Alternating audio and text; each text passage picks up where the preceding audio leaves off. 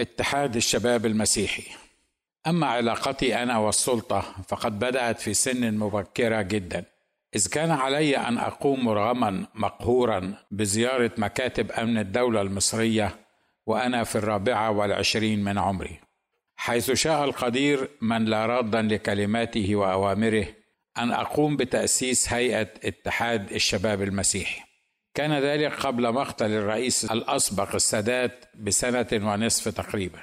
وكان من رابع المستحيلات أن يقوم شاب في مثل عمري مسيحي من عائلة متوسطة الحال ليست معروفة ولا نفوذ لها في مصر ومن طائفة مسيحية غير مشيخية أي ليست من كبريات الطوائف الإنجيلية شاب لا نصير له ولا معين سوى الخالق سبحانه الذي يقول فيكون ويأمر فيصير.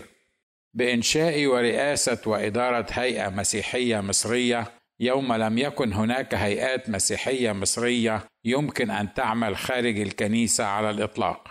ولم تكن هناك خدمات إنجيلية وبالتالي لم تكن هناك رابطة للخدمات الإنجيلية أو اجتماعات روحية يمكن أن تعقد خارج مباني الكنائس.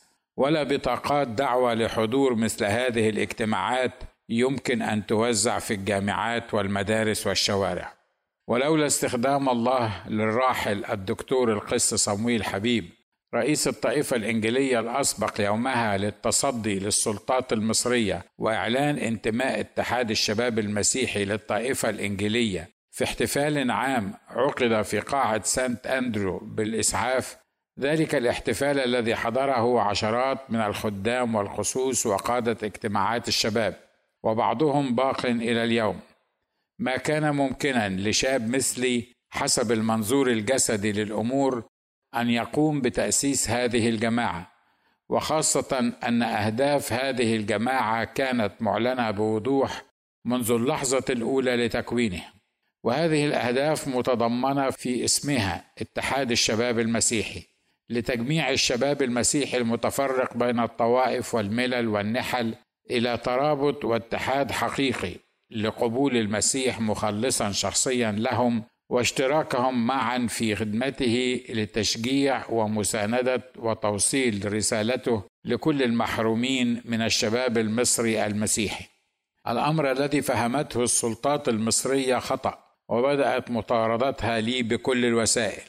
فلم يكن يمر أكثر من شهرين إلا ويتم استدعائي في قسم شؤون الكنائس بمباحث أمن الدولة لزغلي لاستجوابي وسؤالي عن خطط المستقبلية لاتحاد الشباب المسيحي وعن المرشح الرئاسي أو النقابي الذي سأطلب من الشباب المسيحي انتخابه أو التصويت ضده أو في صالحه.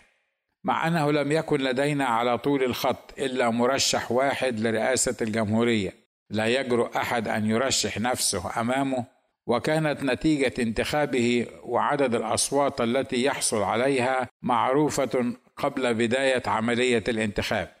كانوا يسألوني عن المراسلات التي كانت الجماعة ترسلها كدرس كتاب للمسيحيين المصريين والهدف منها. وكانوا يصادرون كل الخطابات والمراسلات التي تأتي إلى صندوق البريد الخاص بالاتحاد.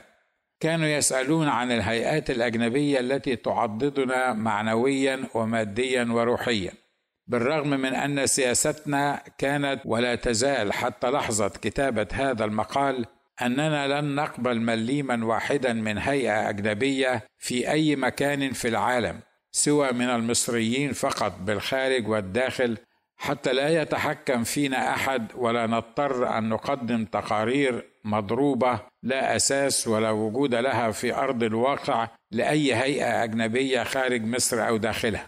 كانوا رجال أمن الدولة يسألونني أيضا عن ضيوف اتحاد الشباب المسيحي من الخدام وخاصة غير المصريين منهم.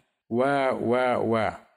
واحقاقا للحق أقول أن رجال مباحث شؤون الكنائس كانوا يحسنون معاملتي ولم يحدث مرة واحدة أن وجه لي أحدهم اية إساءة أو إهانة بأي شكل من الأشكال. لكن الحقيقة هي أن زيارة مكاتب مباحث شؤون الكنائس بأمن الدولة بلا زغل والمرور بجانب الحجرات المغلقة والتي ينبعث منها رائحة التعذيب لم يكن بالظريف أو المقبول لا مني ولا من غيري لا من المسيحيين أو حتى المسلمين المعتدلين. لكنه كان امرا مقضيا. ولا ردا لقضاء الله. لم يكسر سيد المسيح حاجز الخوف من داخلي فحسب بل حقق وعده أنه ليس علي أو على أي مسيحي مؤمن وخادم له. تبارك اسمه. أن يفكر فيما عسى أن تكون إجابته على أسئلة أعدائه والمتربصين به في المحاكم والمجامع ومكاتب مباحث أمن الدولة. لأن روح المولى القدوس سيعطيه الإجابة التي ينبغي عليه أن يقولها في التو واللحظة. وهذا ما حدث معي بالضبط. وإليك ما حدث. استدعاني المقدم يومئذ رجب عبد الحميد من كان رئيس مكتب مباحث شؤون الكنائس بالأزغل للاستجواب.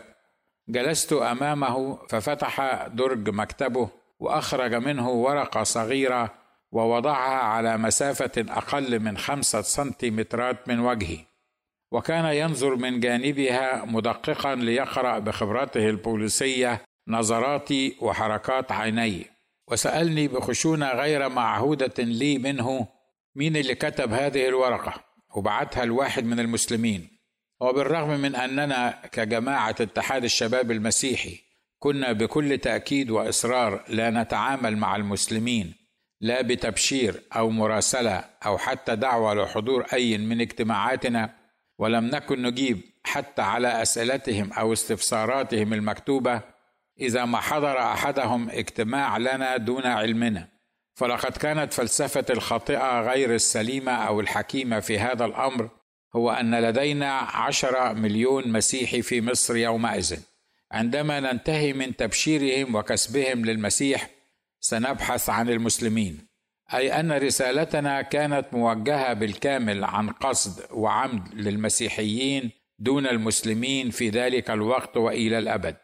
نظرت إلى الورقة التي كان يمسك بها سيادة المقدم فوجدتها عبارة عن رسالة كتبها أحد أصدقاء المقربين لشخص مسلم يدعوه فيها لقبول المسيح مخلصا شخصيا لحياته. شارحا له أنه بدون قبول المسيح يسوع تبارك اسمه ربا وسيدا ومخلصا لحياته من آثامه وخطاياه لن يرى الحياة الأبدية في النعيم الأبدي في السماء مع الخالق نفسه سبحانه. فالمسيح يسوع تبارك اسمه هو الطريق والحق والحياة وليس بأحد غيره الخلاص وأنه سبحانه هو الطريق الوحيد للسماء. وهو الوحيد الشفيع بين الله والناس من ستقبل شفاعته يوم الدين وهو الديان للأحياء والأموات يوم لا ينفع مال ولا بنون. وأن الجنة مكان غير حقيقي والخمر والتمر واللبن وحور العين ما هي إلا سراب لا وجود له.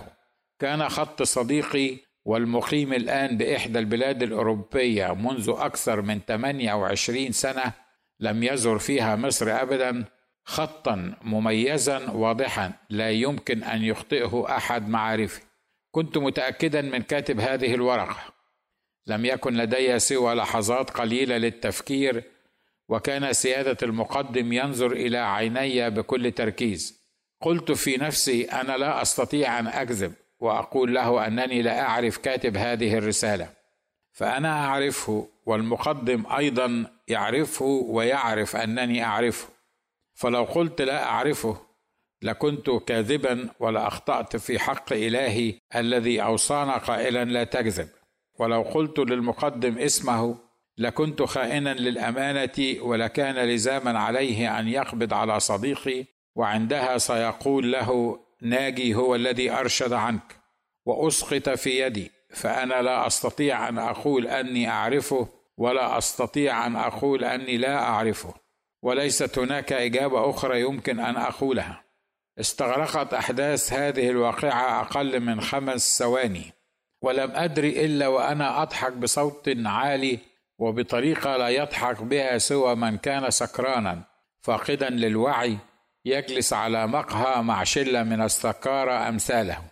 انتفض سيادة المقدم وصرخ في وجهي قائلا أنت بتضحك بالطريقة دي على إيه؟ هو أنا حكيت لك نكتة؟ إيه اللي بيضحكك؟ وانطلقت الإجابة من فمي كالرصاص الحي دون تحكم في كلماتها من ناحيتي قلت بضحك لأني أول مرة أكتشف أنني أنا ضابط مباحث. هو مين فينا ضابط المباحث؟ أنا ولا أنت؟ لما يكون عندك ورقة مش عارف مين كتبها. تسألني أنا ولا لما يكون عندي أنا ورقة أجيبها لحضرتك وأسألك مين اللي كتبها. كانت هذه الإجابة هي أغبى إجابة يمكن أن يجيب بها إنسان في مكاني ضابط مباحث أمن دولة يحقق معهم. نظر إلي سيادة المقدم نظرة قال فيها دون أن يتكلم أنه لم يقتنع بهذه الإجابة وأنه يعرف أنني أتهرب من الموقف. ثم قال لي ماشي هعديها لك المرة دي. سألني تشرب إيه؟ قلت له قهوة سادة. أحضر لي العسكري المنوط بخدمة سيادة المقدم فنجان القهوة السادة الذي أنهيت على محتوياته في رشفتين اثنتين وبعدها استأذنت ومضيت إلى حال سبيلي. في الشارع وعلى بعد أمتار من مبنى لزغلي بدأت ركبتاي تصطكان بعضهما ببعض وبدأ الخوف يملأني قلت لنفسي ما الذي حدث في مكتب سيادة المقدم ناجي؟ هل أصبت بالجنون؟ هل أنت إنسان عاقل حتى تجيبه هذه الإجابة التي كان من الممكن أن تكون سببا في الزج بك في غياهب السجون إلى الأبد؟ يا إلهي ما هذا الضحك وهذه الإجابة والكلمات التي قلتها في غير وعي مني؟ وابتدأ القدير يهمس في أذني. هذه ليست إجابتك. بل أنا الذي أعطيتك إياها كما وعدتكم في كتاب المقدس قائلا فمتى سقوكم ليسلموكم فلا تعتنوا من قبل بما تتكلمون ولا تهتموا بل مهما أعطيتم في تلك الساعة فبذلك تكلموا لأن لستم أنتم المتكلمين بل الروح القدس. في حادثة أخرى تقابلت مع أحد القساوسة الذين كانوا مشهورين بتعاملهم كمرشدين لمباحث أمن الدولة في أحد مؤتمرات اتحاد الشباب المسيحي قبل نزوحي إلى بلاد العم سام. جاء هذا القسيس الإنجيلي إلى مؤتمري دون دعوة أو علم مسبق لي بحضوره.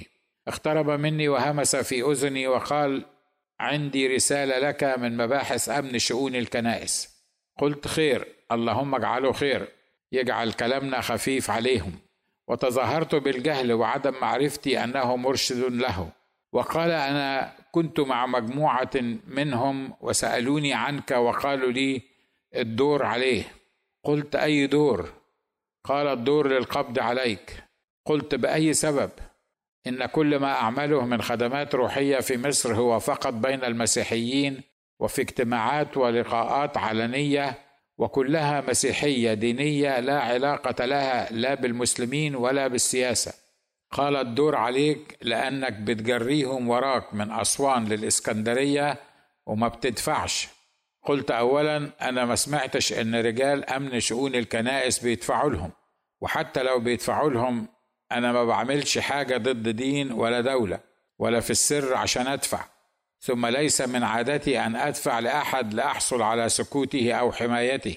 فحمايتي الوحيدة هي من سيد المسيح المتسلط في مملكة الناس والذي لا يستطيع أحد أن يتعدى أوامره سبحانه.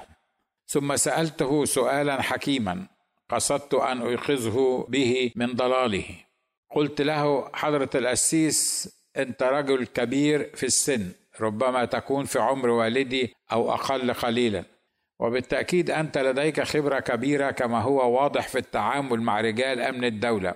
فبناء على رسالتك التي أبلغتني إياها الآن أنا أحتاج إلى نصيحتك كأب وكأخ أكبر. ما هو رأيك؟ هل تنصحني أن أدفع إلى أمن الدولة حتى لا يأتي علي الدور أو تنصحني بأن لا أدفع لهم وأن أتوقف عن الخدمة؟ نظر إلي القسيس وقد فهم الفخ الذي نصبته له. فلو قال لي ادفع لأعطيته درسا في أن الرشوة محرمة بأمر الكتاب المقدس وأن الإله الذي لا يستطيع أن يحميني بقوته الإلهية من مكايد أمن الدولة وينسخ وصيته التي أنزلها في كتابه الكريم بتحريم الرشوة ويسمح لي أن أعمل عكسها هو إله لا يستحق العبادة والاتباع وهذا ليس الإله الذي أنا له والذي أعبده. ولو قال لي القسيس لا تدفع لكن توقف عن خدمة المسيح حتى لا تغضبهم ويضعوك في الدور.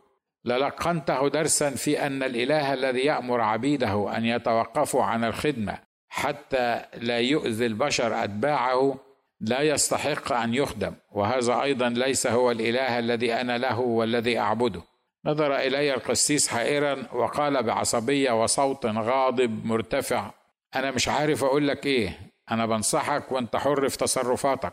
أجبته شكرا يا جناب القسيس على نصائحك. لكن أرجوك لما تعرف إجابة لسؤالي قل لي وأكون شاكرا أفضالك عن إذنك وانصرفت لحال سبيلي. في مناسبة أخرى يوم فجر الإرهابيون من رجال الحكومة المصرية والجماعات الإسلامية كنيسة القديسين بالإسكندرية كنت على الهواء مباشرة في برنامج تلفزيوني كان يبث من قناة الكرمة الفضائية. كنت أتكلم إلى المخلوع مبارك ورجاله وقلت له يا ريس الكتاب المقدس يقول في أشعياء 19 أن رؤساء صوعا مشورتهم بهيمية أي أن مشورة مشريك الذين حولك مشورتهم التي أشاروا بها عليك بأن لا تصدر أي بيان أو تعليق أو مواساة للشعب المسيحي هي مشورة بهيمية وليست في مصلحتك فلا تسمع لهم. واخرج وتكلم وطيب خاطر المسيحيين. بعد دقائق من قول هذه الكلمات وأنا ما زلت على الهواء قيل لي في أذني عن طريق غرفة التحكم بالفضائية أن الكرمه الفضائية استقبلت مكالمة تليفونية من إحدى الموظفات المسيحيات المعروفة لي ولكل من زار مكتب رئيس الطائفة الانجيليه الأسبق من قبل والتي أصبحت في يوم وليلة ولأسباب غير معروفة واحدة من نساء البلاط الجمهوري ولها اتصال مباشر بمبارك وابني إن هذه السيدة اتصلت وقالت قولوا لناجي أن الرئيس مبارك وابنه جمال يستمعون للحلقة اليوم وقولوا له خلي بالك لأنهم يتابعون كل ما تقول. قلت لمبلغي قل للمتصلة أن توصل لسيادة الرئيس وابنه أنني سعيد أنهم سمعوا ما قلته عنهم ولهم ولهذا قلته. فأنا أخاطبهم هم ورائع أن كلامي يصل إليهم في عقر دارهم وقولي لهم أنه لم يخلق بعد من يوقف ناجي عن الكلام أو الكتابة وأن ناجي مصمم على رأيه بأن مشيريك يا سيادة الرئيس مشورتهم بهيمية وفقا للكتاب المقدس. وأن هذه المشورة البهيمية التي أقنعوك بها أن تتجاهل أمر المسيحيين في مصر وتفجير كنائسهم ستكون هي القشة التي ستقسم ظهرك وظهر البعير وستحصد نتيجتها سريعا. وقد كان ولم يعد هناك مبارك ولا جمال مبارك فيما بعد على كرسي الحكم في مصر إلى الأبد.